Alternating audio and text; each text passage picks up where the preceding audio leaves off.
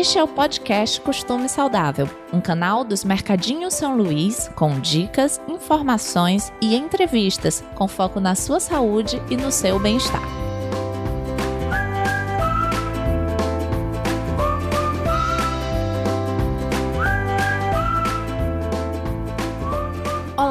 Eu sou Joana Ramalho, apresentadora deste podcast, e ao longo dos episódios vou receber convidados que vão ajudar você com muitas dicas para uma vida mais saudável.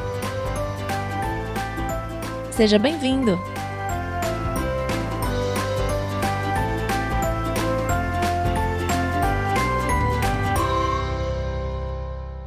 Performance é muito buscada por pessoas que querem unir o prazer do esporte ou do treino cotidiano com a conquista de resultados, muitas vezes visíveis nos pódios ou na qualidade de vida.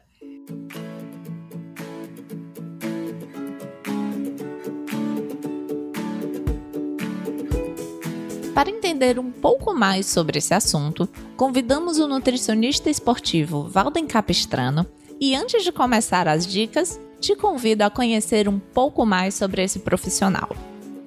Bem, gente, eu me chamo Valde Capistrano, sou nutricionista da área esportiva.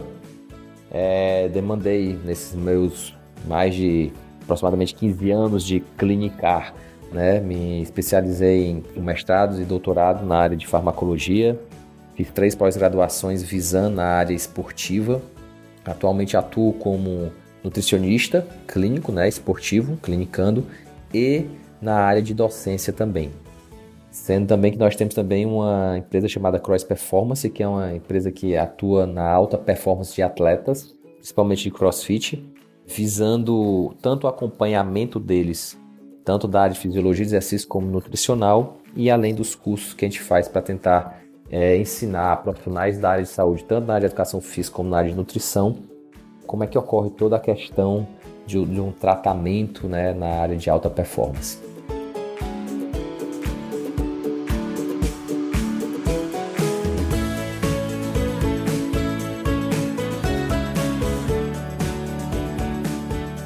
Nessa busca por diferentes resultados, muitos atletas ainda ficam perdidos e não sabem como dar o primeiro passo.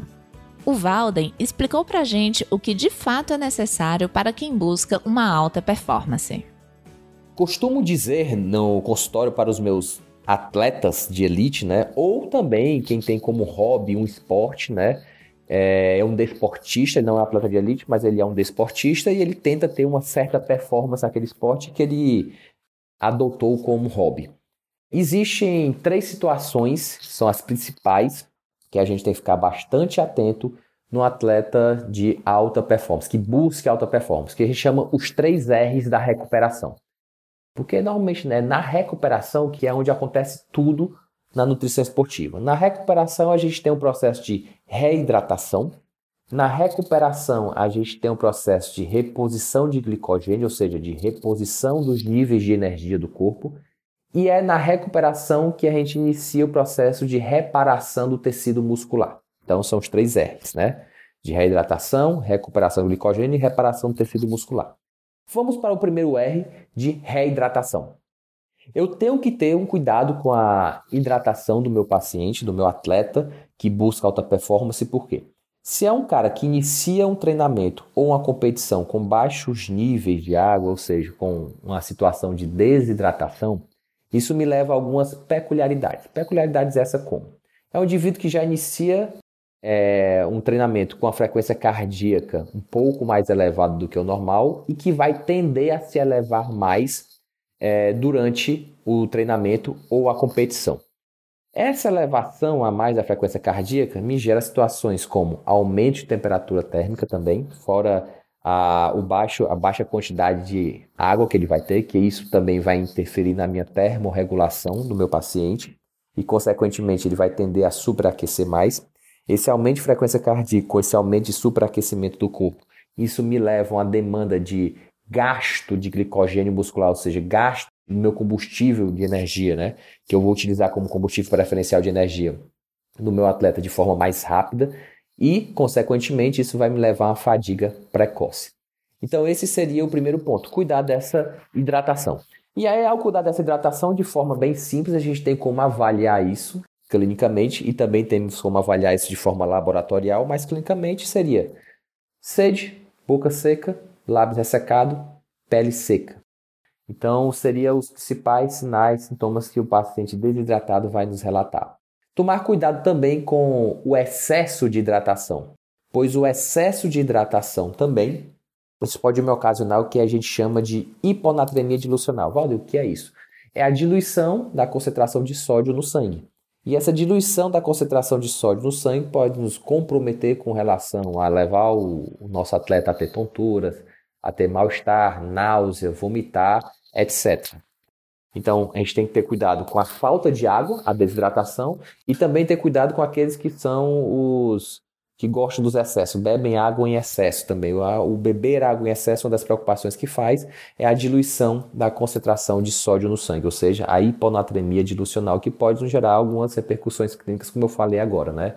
De náusea, mal-estar, tonturas, até desmaios durante é, uma competição, edemas, inchaços. Isso pode ocasionar com essa hiperidratação. Mas voltando, a reidratação em processo de desidratação é exatamente isso, para diminuir ou evitar esse superaquecimento do corpo, que isso demanda um aumento da utilização do glicogênio muscular e o aumento da frequência cardíaca também. Claudio, como assim aumento da frequência cardíaca? É, eu gosto muito de fazer a correlação do corpo humano como um sistema hidráulico. No sistema hidráulico tem um motor que faz a água girar naquele sistema e a, entre os canos, e aí eu comparo. Os canos é como se fossem os nossos vasos e o motor o nosso coração. E aí o nosso coração ele faz um bombeamento tá, desse sangue para levar oxigênio e nutrientes para todos os nossos tecidos musculares durante um treino, uma competição.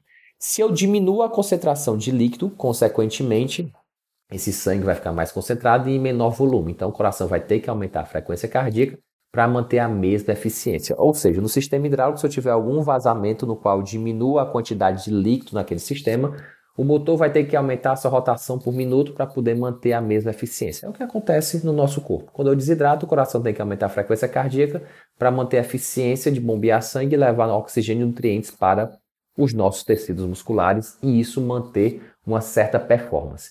Então, quando eu chego desidratado é, em algum treinamento ou competição, isso já vai ocorrer. Eu vou ter que aumentar a frequência cardíaca para exatamente conseguir manter essa oxigenação e nutrientes no meu corpo. O problema é que quando eu aumento muito a frequência cardíaca, também eu levo a uma fadiga precoce do meu atleta ou desportista. E, fora isso, esse aumento de frequência cardíaca que aumenta o gasto energético também, isso demanda um gasto mais rápido do meu combustível, que seria do glicogênio muscular. Sem falar também do fator de superacrescimento do corpo, que isso também é um outro fator que demanda mais rápido também o consumo de energia do nosso corpo, ou seja, da nossa reserva de energia, que seria o glicogênio. Isso aumenta esse consumo ele aumenta em média em pelo menos 16% numa situação de desidratação. Então chamaria bastante atenção com é, dos primeiros R's a reidratação. O segundo R seria a reposição desse combustível que a gente utilizou durante o exercício, que são os carboidratos. Então, quando a gente fala em alta performance, o rei, o campeão, o nutriente, digamos assim, mais importante da alta performance são os carboidratos. É isso mesmo, gente. Ah, mas eu tenho medo de comer carboidrato. Então você não está querendo ter tanta alta performance, né? Você quer estética, alguma outra coisa do tipo. Alta performance, quem busca alta performance, quem busca a exigência máxima é, do sistema músculo-esquelético para gerar um desempenho físico extremo, eu preciso dar o que o músculo mais precisa: carboidratos. Por isso que a gente tem uma reserva chamada glicogênio muscular, no qual é onde a gente acondiciona esse carboidrato para ser utilizado durante o exercício físico. E aí, quando a gente fala em alta performance, a gente vai estar sempre se referindo a pessoas que tentam elevar ao máximo ou próximo do máximo a sua condição física para dar o melhor naquele treino ou competição. Quando a gente fala disso, a gente fala em requerimento de energia rápido. E dos macronutrientes, carboidrato, proteína e gorduras, quem consegue fornecer energia de forma mais rápida são os carboidratos, tá? Ao dar quantidades adequadas necessárias para o treinamento, a performance daquele indivíduo, eu tenho a supressão desse processo de catabolismo, que consequentemente isso me ajuda muito no processo de recuperação muscular também. Claro, não é o fator mais importante, ele vai ajudar na, no processo de acelerar aquele processo de recuperação muscular. Claro que se eu der proteína, vou, que é o terceiro R que a gente vai falar, eu vou promover a recuperação, sim. Mas se eu quero ter alta performance, ou seja, todo dia eu vou ter que treinar, claro que vai ter os dias de descanso, mas dia a dia eu vou ter que ter treinos e treinos que vão estar prescritos.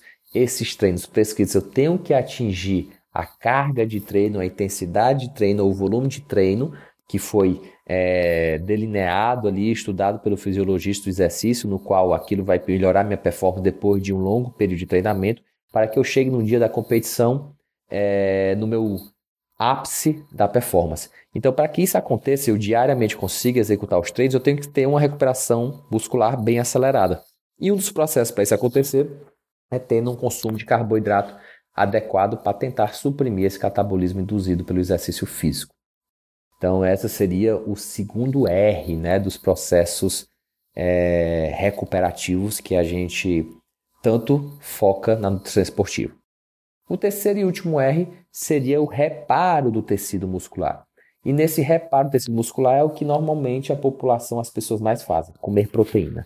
Sei que as pessoas comem em excesso e a gente não precisa desse excesso todo, a gente precisa ter uma logística de distribuição de proteína durante o dia. Então, durante o dia, que a gente tem que ter um consumo de uma dieta sim hiperproteica, na alta performance, exatamente para promover esse reparo do tecido muscular de forma adequada, mas eu preciso observar que esse reparo tem que acontecer durante as 24 horas do dia inteiro.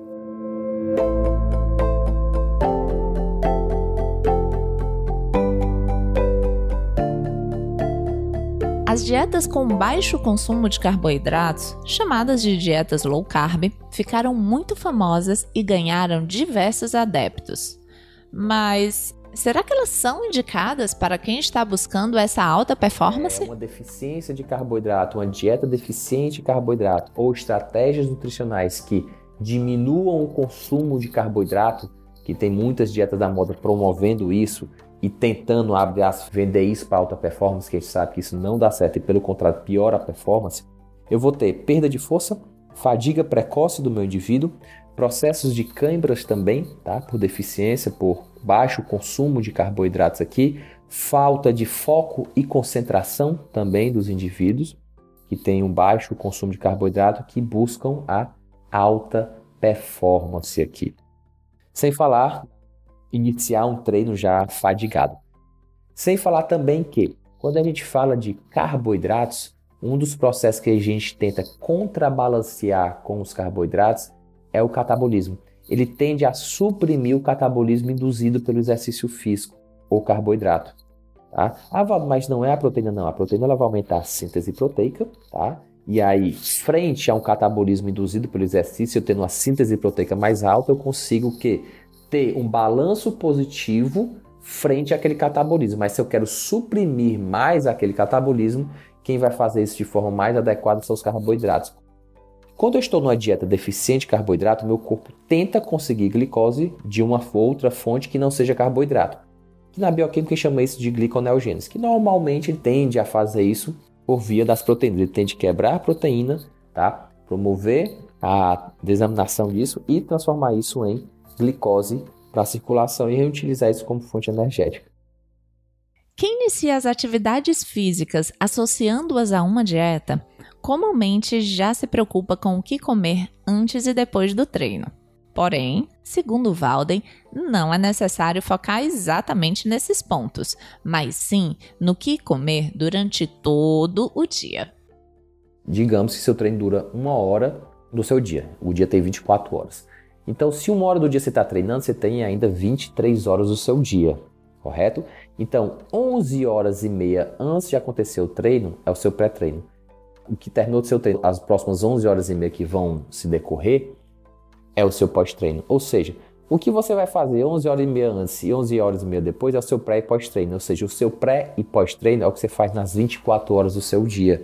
Então não é o que eu como meia hora antes ou uma hora antes ou o que eu vou comer logo após o treino. Não é isso que vai me ajudar na recuperação muscular. Não é isso que vai melhorar minha performance. É o que eu vou fazer na minha dieta das 24 horas. A gente já sabe que os carboidratos têm uma importância significativa na dieta de quem busca ganhos maiores mas o consumo proteico também merece uma atenção especial. Tudo para evitar o que chamam de teoria da sacola cheia ou do músculo cheio. O músculo, ele é um, digamos que ele é um recipiente inelástico, ou seja, ele não estica, e ele só cabe uma quantidade X de aminoácidos lá dentro. E essa quantidade, como é que acontece? Dentro do músculo já tem uma certa concentração mínima de aminoácidos, e no plasma, no sangue da gente, tem uma outra certa concentração. Quando eu consumo alguma quantidade de proteína, eu tenho que aumentar a concentração do sangue, do plasma, a níveis maiores que do músculo, para poder passar esse aminoácido para dentro do músculo.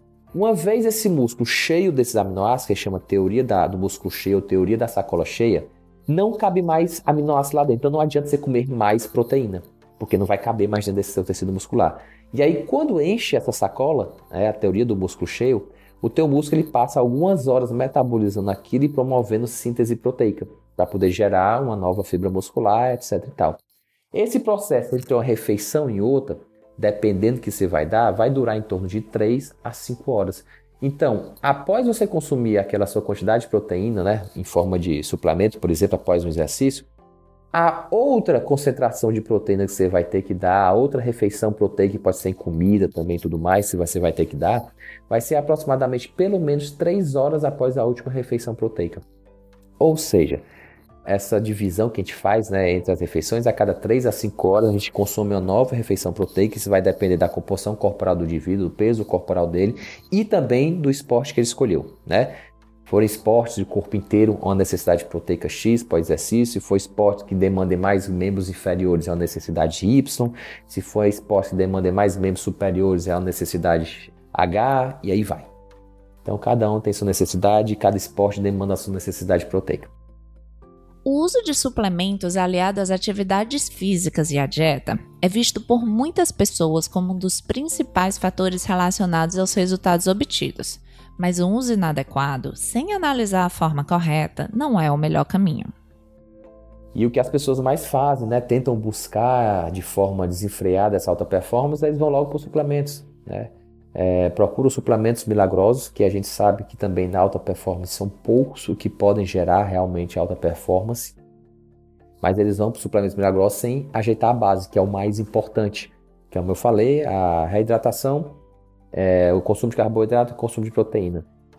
Depois de tudo isso ter ajustado a dieta, aí a gente pode se utilizar de alguns suplementos. Muitos pensam, ah, vou tomar suplemento vai melhorar minha performance. Engano. Aquele suplemento quando a gente vê né, que está sendo vendido ali para melhorar alguma performance, é normalmente com estudos clínicos no gente controla toda a dieta para depois colocar o suplemento. E as pessoas querem botar o suplemento sem controlar a bendita dieta, né? Então, alguns suplementos que são que já, já tem comprovação científica e que realmente a gente tem como recomendar para atletas, o melhor de todos que a gente tem seria a creatina, tá? Então, dependendo do esporte, a creatina ela vai ser muito bem-vinda para a melhora de performance. Um outro suplemento também vai depender de qual esporte a gente pode estar utilizando, seria a betalanina. Um terceiro suplemento seria o bicarbonato de sódio. Um quarto suplemento seria a cafeína. E o quinto suplemento seria o nitrato. E é o nitrato muitos pensam em consumir através de suplementos, mas o nitrato que a gente vê de melhor é, resultado seria através dos alimentos, né, do suco de beterraba principalmente. Então esses seriam os cinco principais suplementos mais promissores, mais estudos e com mais realmente veracidade é, nos resultados clínicos. O Valden resume agora o segredo para quem quer de fato conquistar uma alta performance. E ainda revelou um item indispensável que pode fazer muita diferença no resultado final. Lembre-se que para alta performance o rei é o treino, quem manda é o treino. A rainha é a nutrição, então busque um nutricionista esportivo, tá? Para se aliar ao seu rei, que é o exercício, ao esporte. Então o rei é o esporte, a rainha é a nutrição. E aí, um outro ponto muito importante para o esporte que as pessoas cada vez mais fazem menos: exercício, dieta e descanso, o sono. Lembre, gente, um terço do processo de alta performance depende do sono, do descanso, tá? E as pessoas acabam esquecendo disso. Se a gente pode até treinar muito bem, pode até comer muito bem, mas se não tiver um sono adequado, você não está fazendo muita coisa, está perdendo um terço de todo o processo. E aí você põe a perder o treino e a dieta, porque Tá treinando muito bem, mas no descanso, uma hora você não consegue mais fazer a planilha, né? Tudo que foi montado pelo fisiologista de exercício. Você não descansa muito bem, começa o teu corpo a querer requisitar mais energia de forma exógena para tentar se manter acordado, se manter funcionante. Aí tu acaba querendo comer mais, né? Aí vem aquelas vontades de doce incontroláveis e tudo mais, porque o sono está totalmente irregular, né? Mas são muitos fatores, é multifatorial a questão de alta performance, mas pelo menos eu controlando sono, dieta e treino, esses são os principais fatores para atingir uma alta performance. A gente agradece a contribuição do Valden e o compartilhamento de tantas dicas. Se você gostou desse episódio, aproveita para indicar para alguém que vai adorar aprender sobre o tema também. Para dicas e sugestões, basta entrar em contato com a gente enviando uma mensagem no perfil Festival Costume Saudável no Instagram. Até a próxima!